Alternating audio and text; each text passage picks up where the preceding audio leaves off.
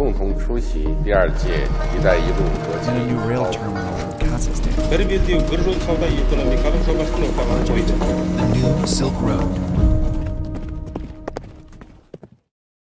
Здравствуйте! Добро пожаловать в подкаст «Китай, Евразия и все остальные». Подкаст о поясе и пути, больших играх и другой геополитике. Я ведущий Руслан Изимов. Какие новые вызовы безопасности и стабильности Кыргызстана? Очередной конфликт на границе Кыргызстана и Таджикистана завершился прекращением огня и подписанием соответствующих протоколов. Результатом нынешней эскалации стали сотни жертв и раненых с обеих сторон. В Кыргызстане более 100 тысяч человек стали беженцами на собственной территории. Но, как утверждают эксперты, проблемы этих беженцев, ровно так же, как и в целом жителей этих спорных территорий, не очень волнуют власти.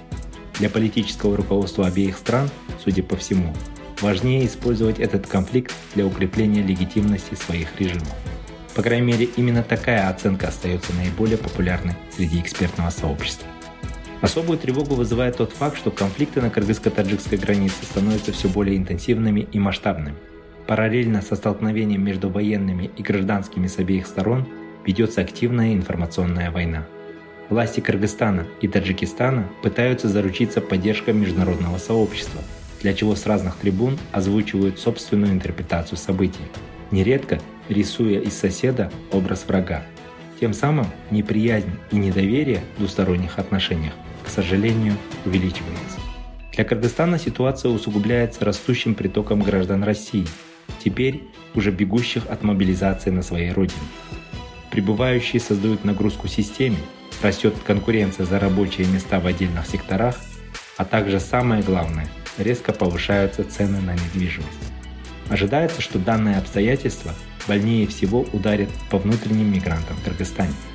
Таким образом, Кыргызстан сегодня сталкивается с многослойными вызовами своей стабильности и даже безопасности, которые будут требовать от властей принятия оперативных и в то же время взвешенных решений.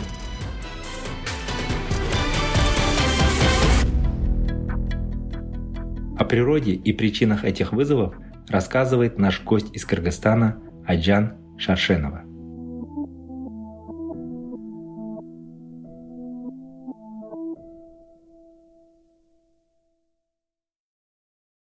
Меня зовут Айджан Шершенова, я являюсь постдокторским научным сотрудником в Академии ОБСЕ в городе Бишкек. Но все, что я говорю, официальный дисклеймер, как это мое мнение, никак не относится к моим работодателям.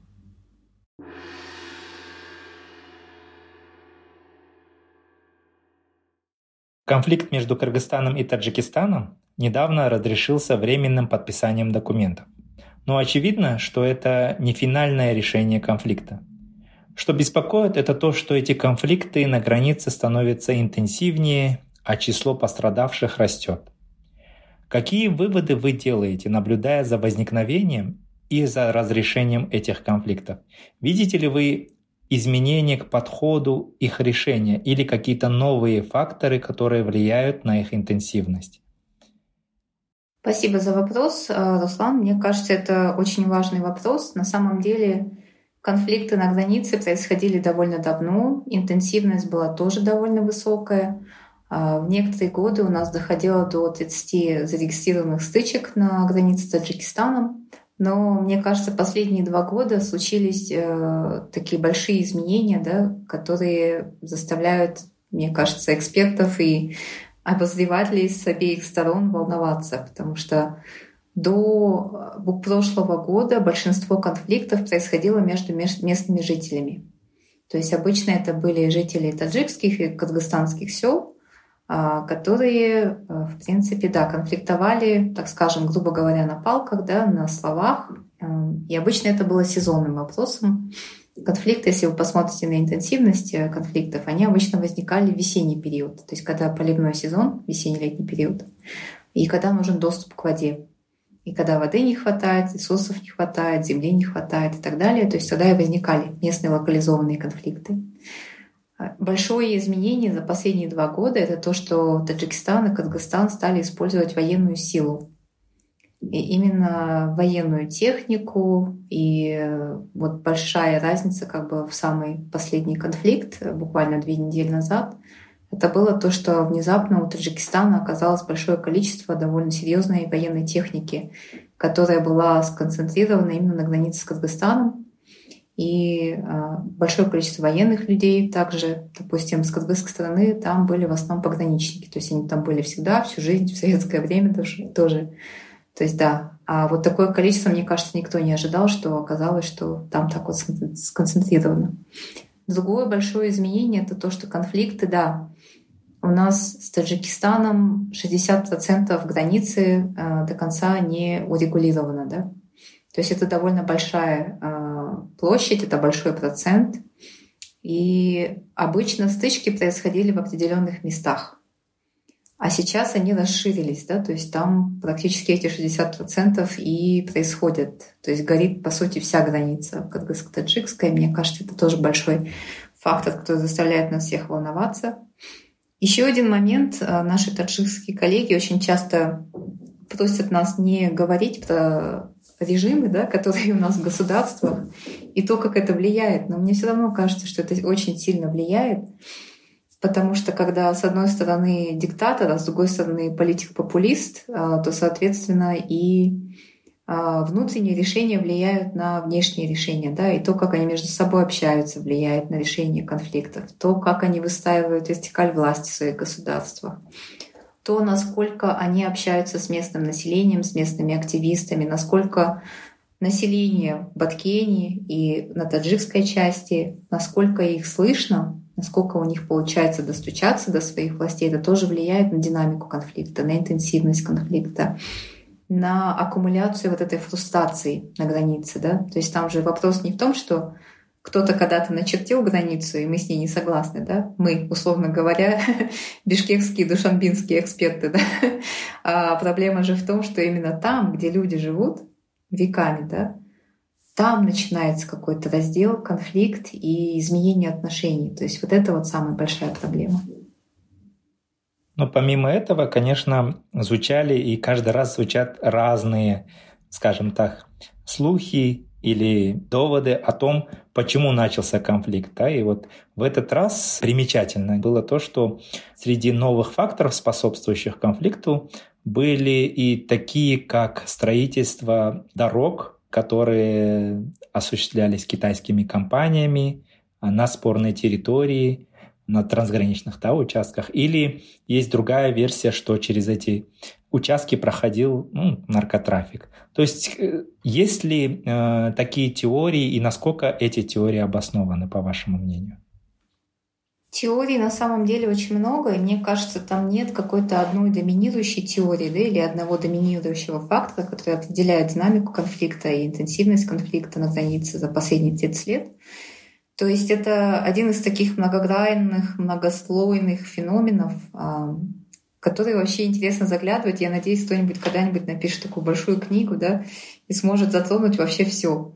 Потому что там вопрос колонизации и деколонизации, да, потому что кыргызстанские власти э, основываются на картах 20-30-х годов, а таджикистанские власти на 50-х годов. Там есть вопрос самоидентификации и создания независимых государств в начале 90-х, что было сделано, что не было сделано, какие договоренности мы смогли заключить, какие мы не смогли заключить.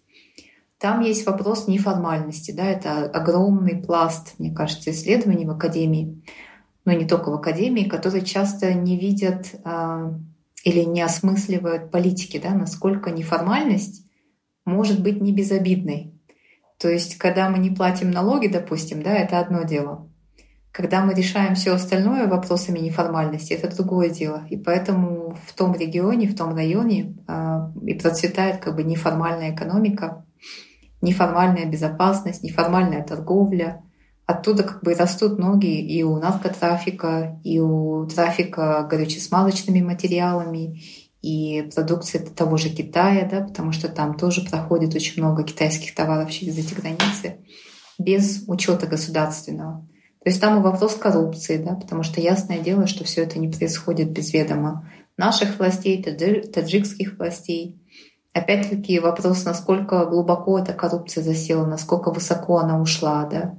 Одно дело, опять-таки, когда это пограничник или какой-нибудь рядовой таможенник на небольшом участке границы, да, другое дело, когда перевозят целыми тоннами неизвестно чего, и все это довольно сложно скрывать без ведома более высокостоящих. То есть там вопросы и милитаризации, и демилитаризации, да, а, даже, мне кажется, социально-культурный такой аспект, потому что оба правителя, так сказать, э, взяли на вооружение вот этот вот, ну не знаю, мачизм какой-то, да, в этом плане, что два военных героя, они начинают там что-то говорить, э, наши как бы, органы безопасности начинают что-то говорить. И да, то есть там столько разных слоев, там и вопросы внешних игроков, да, Китай чем занимается, как он там вовлечен, как он строит инфраструктуру, Опять-таки, китайское присутствие — это не всегда только инфраструктура, то есть это не просто дороги, да, это и китайский капитал, это китайские люди, которые работают на, на местах, это взаимодействие с местными жителями, которые, может быть, не до конца объясняют, чем занимаются китайцы на их земле, да, либо не допускают к участию в этих проектах в каком-либо виде. Да, мне кажется, там очень много разных вариантов, но опять-таки из-за того, что это неформальность, очень сложно найти такую вот железную базу, потому что для академика, для академической работы нужно всегда обосновывать, да, за свой базар отвечать, так сказать. Но, к сожалению, в условиях неформальности а, очень сложно найти подтверждение каким-либо теориям. Поэтому я и мои коллеги многие тоже так а, осторожно об этом комментируют и говорят, потому что доказать можно только то, что написано, да. То есть мы можем свои какие-то догадки или размышления обосновывать только на протоколах, которые подписали Етимов и Ташеев, например, да, на выступлениях нашего президента Джапарова в Ассамблее ООН, на выступлениях, допустим, МИДа, Республики Таджикистан, Кыргызской республики. То есть вот это, да, это железная как бы информация, это публично доступная. И там тоже есть свои нюансы, да, то есть видно, что Джапаров, его первое выступление, например, было очень мягким. То есть он соболезновал обеим сторонам, он говорил, что это приграничный конфликт, что обеим сторонам нужно договариваться. А, ну, мне кажется, после того, как он увидел, как об этом говорят внутри страны, гражданское общество, журналисты, независимые наблюдатели, внешние наблюдатели, он резко свою риторику поменял. То есть выступление в ООН в Нью-Йорке уже было довольно ощутимым, ощутимо отличным, да от того, что он вначале говорил. И потом у нас как бы есть Ташиев, руководитель Государственного комитета национальной безопасности. Он а, со своим коллегой а, Етимовым договаривался о чем-то за закрытыми дверями. А, публично только известно, что подписали два протокола, что убирают четыре блокпоста, с таджикской четыре, с нашей четыре, то есть всего восемь блокпостов. Ну и вот да, и риторика там совсем другая. То есть Ташиев внезапно стал говорить о третьих силах, о каких-то бородачах, о каких-то боевиках. То есть опять-таки, как, э, да, как могут такие боевики пройти через Таджикистан или выйти из Варуха без ведома, допустим, военных и спецслужб того же Таджикистана. Да? Мне кажется, при при всех сомнениях, конечно, не, возможно, у нас не самые лучшие армии в мире, да, не самые лучшие службы безопасности, но такие большие массовые движения военной техники людей очень сложно скрыть, правильно? Особенно на участках границы, где очень много сконцентрировано официальной власти. То есть, да, такие вот э, дискуссии тоже как бы интересные, куда они ведут, почему они вообще возникают, что они указывают. Да, я согласен с вами.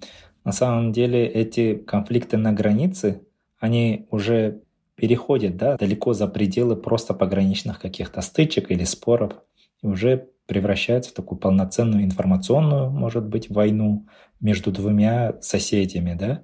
И вот, как вы правильно сказали, вот выступление в Генеральной Ассамблее ООН представителей Кыргызстана и Таджикистана, а, если эти выступления посмотреть, то они, конечно, противоречили друг другу, да, то есть есть такие вот противопоставления, как бы одна сторона свои аргументы говорит, и другая сторона как бы фактически эти аргументы опровергает и свою. А, свою точку зрения высказывает. И вот как, по вашему мнению, к чему может это все привести? К чему может привести вот такое вот масштабирование этого конфликта на границе и в целом вот э, создание такого образа врага и соседа да, в Кыргызстане, из Таджикистана и ровно точно так же и наоборот. То есть в ближайшем будущем что можно ожидать? Ну, это, конечно, опасные такие процессы, которые сейчас происходят. То есть у меня опасения возникают по поводу двух э, процессов. То есть первый процесс — это сам вопрос урегулирования границы и риторика руководителей спецслужб, наших и таджикских. Да? То есть э, ясное дело, что там пытаются замять, пытаются всех успокоить, в какой-то степени даже заткнуть, да, потому что и на кыргызской, и на таджикской стороне со стороны властей звучали такие высказывание, что если вам что-то не нравится, мы дадим вам оружие, идите сами охранять границу, да?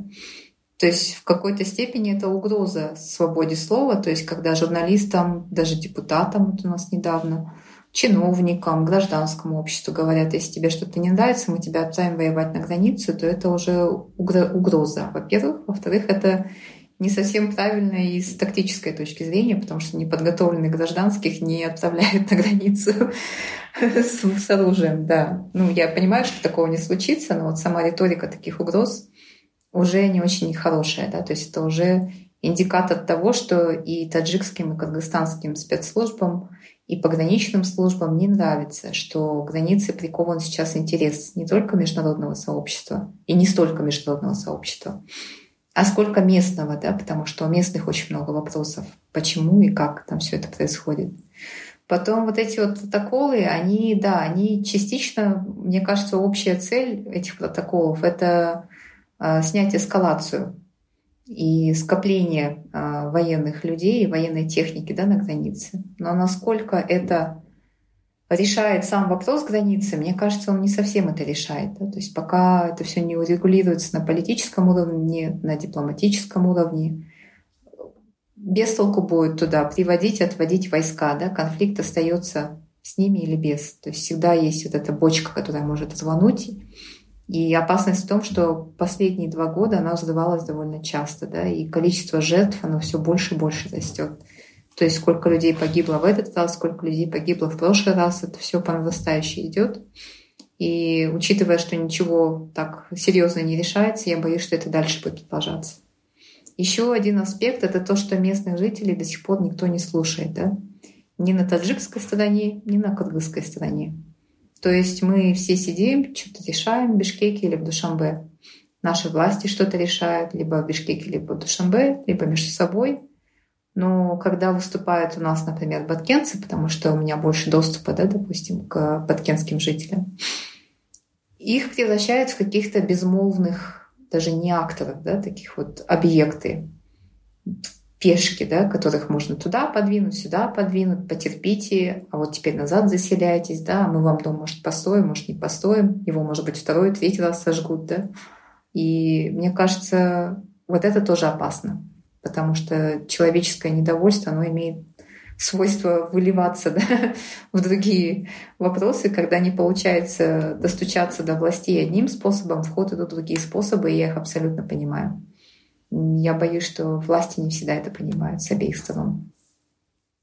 Ну, если вот ситуация так складывается, что с одной стороны местных жителей власти не слышат, но с другой стороны, вот по некоторым экспертным оценкам, власти сами теряют контроль на местах. То есть зачастую эти конфликты начинаются без какой-либо политической подоплеки, да, прямо на месте, или наоборот, да, там какие-то военные, то есть с той или с этой стороны начинают эти войны. То как решить эти конфликты? Есть ли какой-то рецепт? Это первый вопрос. И вот попробую ее связать со вторым. А, может быть, если стороны не могут договориться, уже на протяжении продолжительного времени, а, стоит ли привлекать какие-то, а, может быть, посреднические услуги? А, вообще, есть ли такая вероятность, нужна ли она и с чьей стороны она могла бы быть наиболее оптимальной, полезной? Может быть, страны Центральной Азии, соседи, как братские республики, да, могли бы тоже чем-то помочь, вот э, сыграть роль медиаторов. Как вы думаете? Насчет рецепта, если бы я знала рецепт, я бы уже Нобелевскую премию получила, да, мне кажется. Кто бы такой рецепт не знал, он бы, да, он бы его получил. Но, видите, вопрос в том, что, допустим, у Кыргызстана с момента независимости э, вопросы с границей стояли на всех границах, так скажем, да, как и у всех остальных центральноазиатских государств, потому что ясное дело, что эти границы чертили в советское время, и чертили люди даже не в Бишкеке или Душамбе, а чертили люди в Москве, да, которые еще дальше. И интересы там были немного другие тоже, да. То есть не интересы местного населения там учитывались или специфика проживания в этих регионах. Поэтому, да, вопросы были всегда и на всех границах, но на всех остальных границах Кыргызстана, по крайней мере, они все решаются. Не всегда, конечно, в нашу пользу, не всегда народ доволен, да но они решаются. И с Китаем решаются, и с Узбекистаном решаются, и с Казахстаном решаются. Такие крупные проблемы у Кыргызстана только на границе с Таджикистаном. И там, мне кажется, уже вопрос опять-таки во внутренних режимах, в разнице, да, и в каких-то внутренних политических процессах, о которых мы, может быть, даже в полной мере и не знаем, да, которые происходят в Таджикистане, потому что Президент, э, откровенно говоря, диктатор. У президента довольно много детей, которые уже взрослые и добились больших, так скажем, успехов на поприще управления. То есть там уже идет какая-то внутренняя борьба подковерная. И даже вот этот конфликт на границе тоже неизвестно, да, насколько какие там силы внутри Таджикистана были заинтересованы да, в том, чтобы такую большую э, кампанию начинать, э, в то время как президент находится в Самарканде допустим, да. То есть это тоже большой вопрос, что там конкретно происходит. Насчет международного сообщества а, у нас уже был такой опыт в 2010 году, а, когда мы привлекали международное сообщество, но это всегда сложно, потому что, опять-таки, одно дело, когда вопрос решается в Бишкеке, Душамбе, второе дело, когда это в Москве, третье дело, когда это еще где-нибудь в Вашингтоне или в Лондоне или в Брюсселе, да, то есть это еще дальше, и оптика меняется еще больше. И встают уже вопросы доверия, да. А, возможно, власти кому-то доверяют, а население уже доверять кому-то не будет внешнему. Наш парламент вчера заявил, что они будут обращаться в ОДКБ, в ОБСЕ и в ООН. Они пока еще официально ничего не отправили, но они уже обсуждают, да, Комитет международных отношений что они будут обращаться с просьбами к международному сообществу помочь в регулировании, в освещении, в факт-чекинге, да, что произошло и как произошло. Опять-таки, нужно смотреть на эти организации. То есть вот насколько сложный вопрос границы, да, а когда мы добавляем вопрос международных организаций, там уже встает еще дополнительные аспекты. Насколько эффективно ОДКБ, да, исторически сложилось, как как часто они применяют свои силы, чтобы регулировать конфликты на Земле, так скажем, да? Насколько эти попытки были успешными, да, или не противоречивыми хотя бы?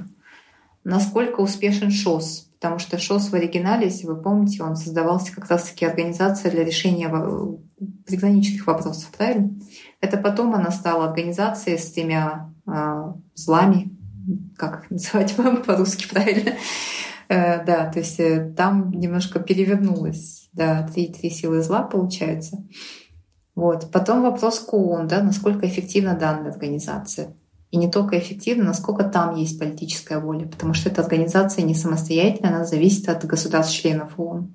Кто это проспонсирует, да, тупо говоря, даже да, вплоть до того, кто оплатит поездки и зарплаты тех же экспертов, да, которые туда-сюда приедут и будут это рассматривать.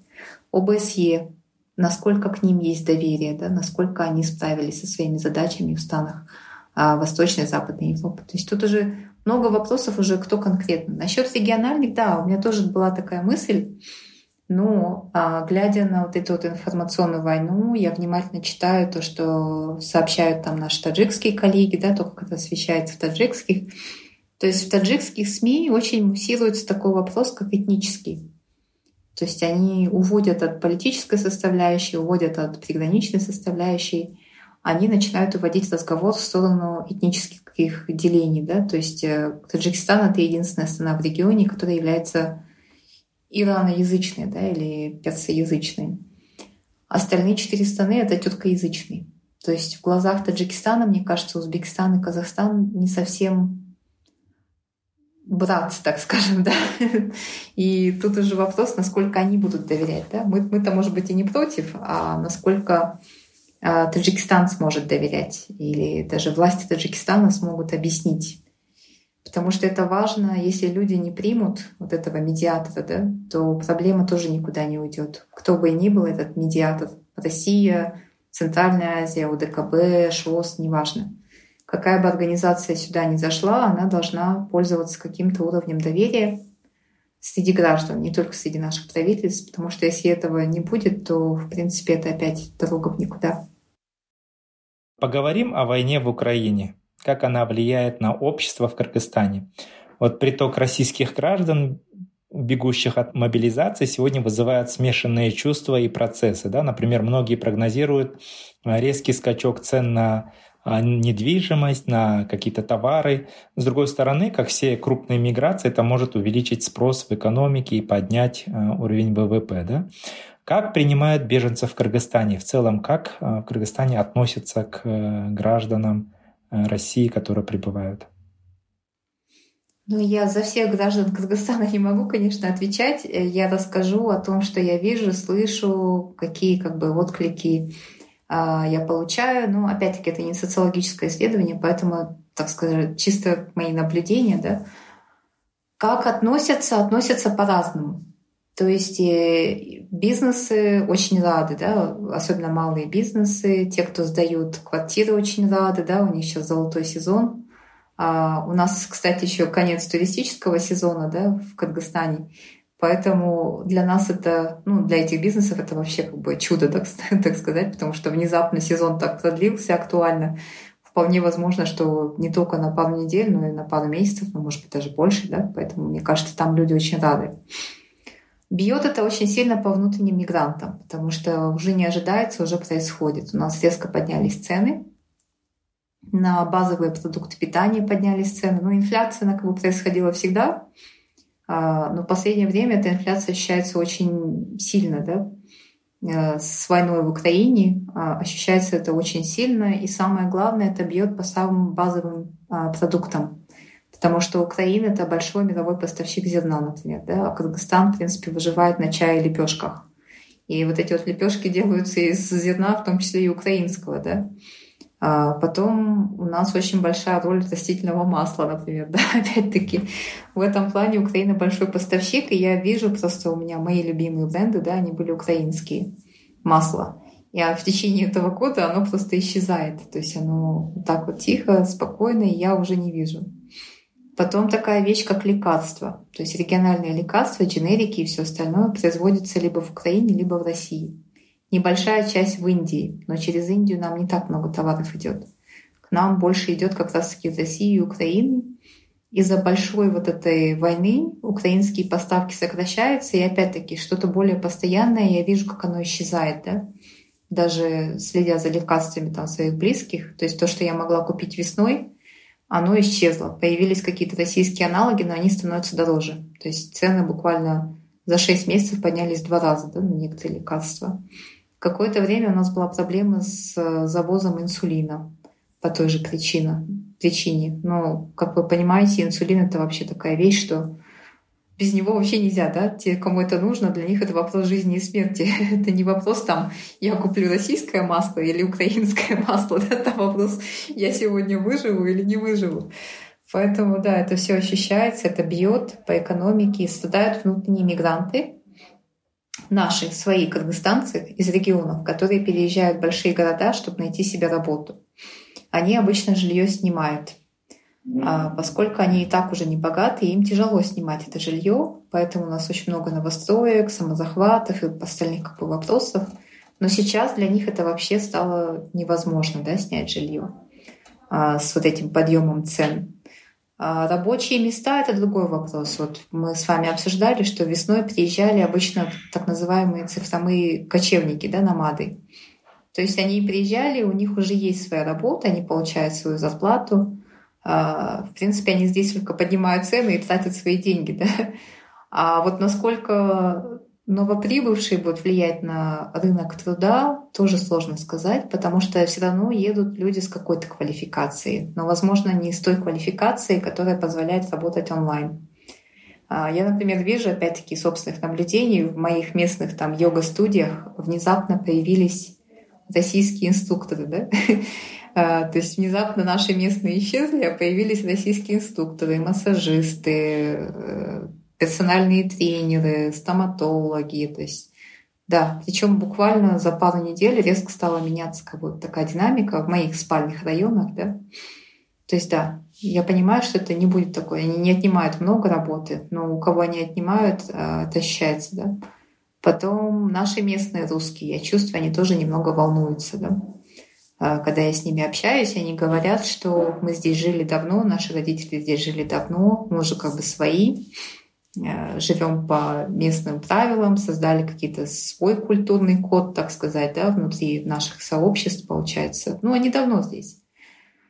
Но цвет кожи, лица, волос не изменишь. Они боятся, что могут натворить новоприезжие, за что потом придется отвечать им. То есть понятное дело, что массово, конечно, никто ничего такого плохого творить не будет, но хватает э, двух-трех инцидентов, чтобы создать плохую репутацию, правильно? Или создать какое-то напряжение в обществе. И вот местным уже страшновато, именно вот э, людям русского происхождения, что эти новоприбывшие не всегда тактичные, возможно, не всегда осведомлены о том, что можно, что нельзя делать. Да? То есть как это повлияет именно на их а, восприятие. Ну и жалость тоже есть, да, потому что все равно люди понимают, что едут люди. И что многие из этих людей едут, э, ну сейчас, может быть, уже не столько идеологические соображения, да, мне кажется, все идеологисты уехали в 2012 году, в 2014 году, весной этого года. Сейчас уже едут те, кто уклоняются от воинской службы. Но по-человечески, мне кажется, многим людям их э, жаль, да, потому что они понимают, что внезапно у человека... Ну, то есть вообще сложно представить, как это, когда твое государство говорит тебе идти убивать, да? Убивать или умирать.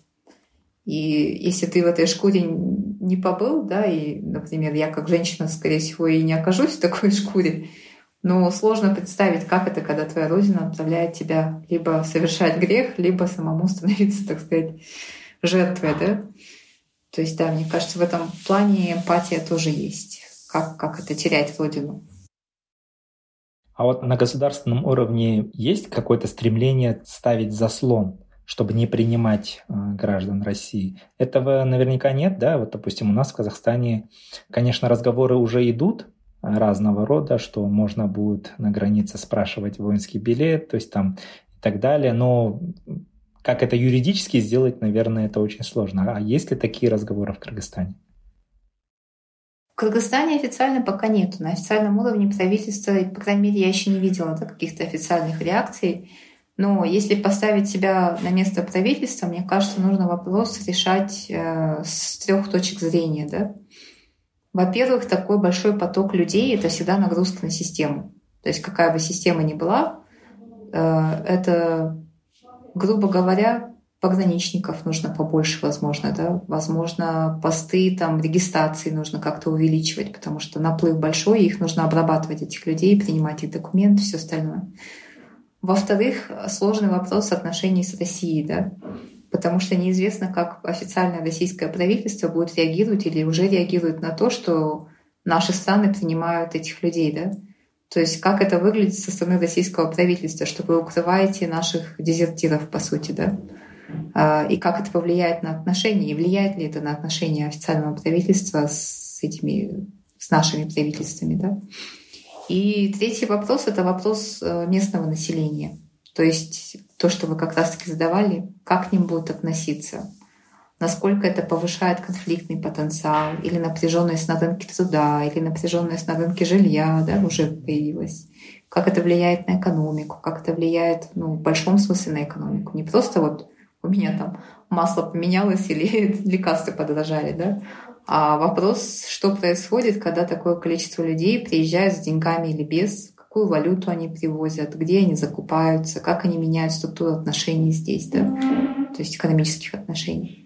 Вот этого я пока еще не видела. То есть я видела какие-то частные выступления частных людей, экспертов, э, мнения какие-то, да, но официальной какой-то выкладки правительства, где бы нам рассказали, вот к нам едет столько-то людей, и мы вот делаем вот это, да, чтобы их принять или не принять, и делаем еще вот это, чтобы их как-то обустроить или не обустроить, пока вот этого я еще не видела. Спасибо. А как в целом вы оцениваете стабильность в Кыргызстане сегодня? Вот именно внутриполитическую стабильность. Вот в Казахстане, в Узбекистане, насколько мы можем видеть, правительства на всех уровнях э, ведут такие экономические, больше либеральные реформы, да, пытаются принимать.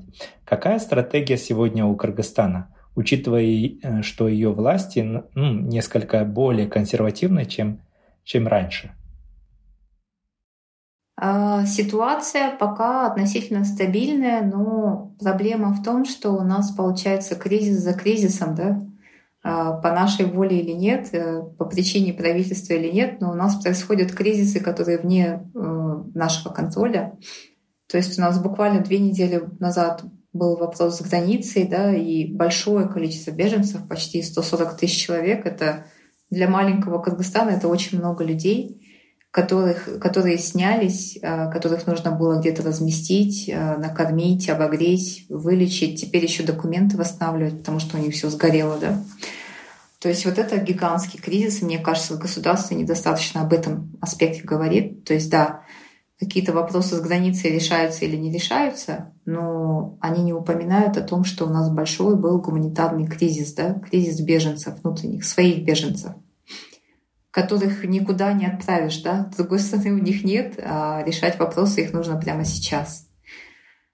То есть вот это был большой кризис. Потом вот э, у нас еще проблемы со свободой слова. То есть правительство, когда пытается решать эти кризисы, оно начинает закручивать гайки.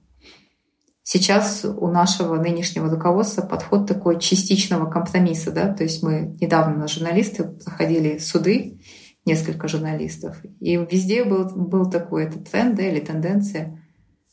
Мы как бы вас отпускаем, но судимость у вас за что-то остается. То есть это такая частичная...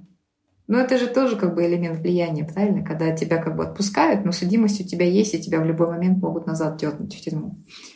Да, то есть это такой тоже момент, но видите, он создает тоже конфликтный потенциал. Потому что это не только два журналиста, которые там светятся в Твиттере, да, это гораздо больше людей, которые светятся не только в Твиттере, но и апеллируют э, к людям в регионах, например, да, или к казахстанской диаспоре в России. То есть э, таких людей много, и, возможно, когда мы вылезаем из Твиттера, мы на самом деле видим, что это не только либерально-прогрессивные какие-то журналисты, это большое количество и большой спектр людей, которые подвергаются политическим гонениям, что создает конфликтную ситуацию. Поэтому я очень надеюсь, что у нынешнего правительства хватит э, дальновидности более аккуратно да, заниматься вопросом закручивания гаек, потому что каждый день, когда они добавляют этот дополнительный стресс, они размывают фундамент собственного благополучия и стабильности. Да. Вот у нас буквально вчера арестовали министра образования. Пару месяцев назад арестовали министра здравоохранения. Да. Но это же тоже не последние люди, правильно? У них тоже есть свои сторонники, свои связи, свои профессиональные связи. Да. И это, да, это создает как бы дополнительные уровни, слои какого-то стресса общественного. И вот это, мне кажется, не очень дальновидно. С нами была Айжан Шаршенова, специалист, эксперт из Кыргызстана.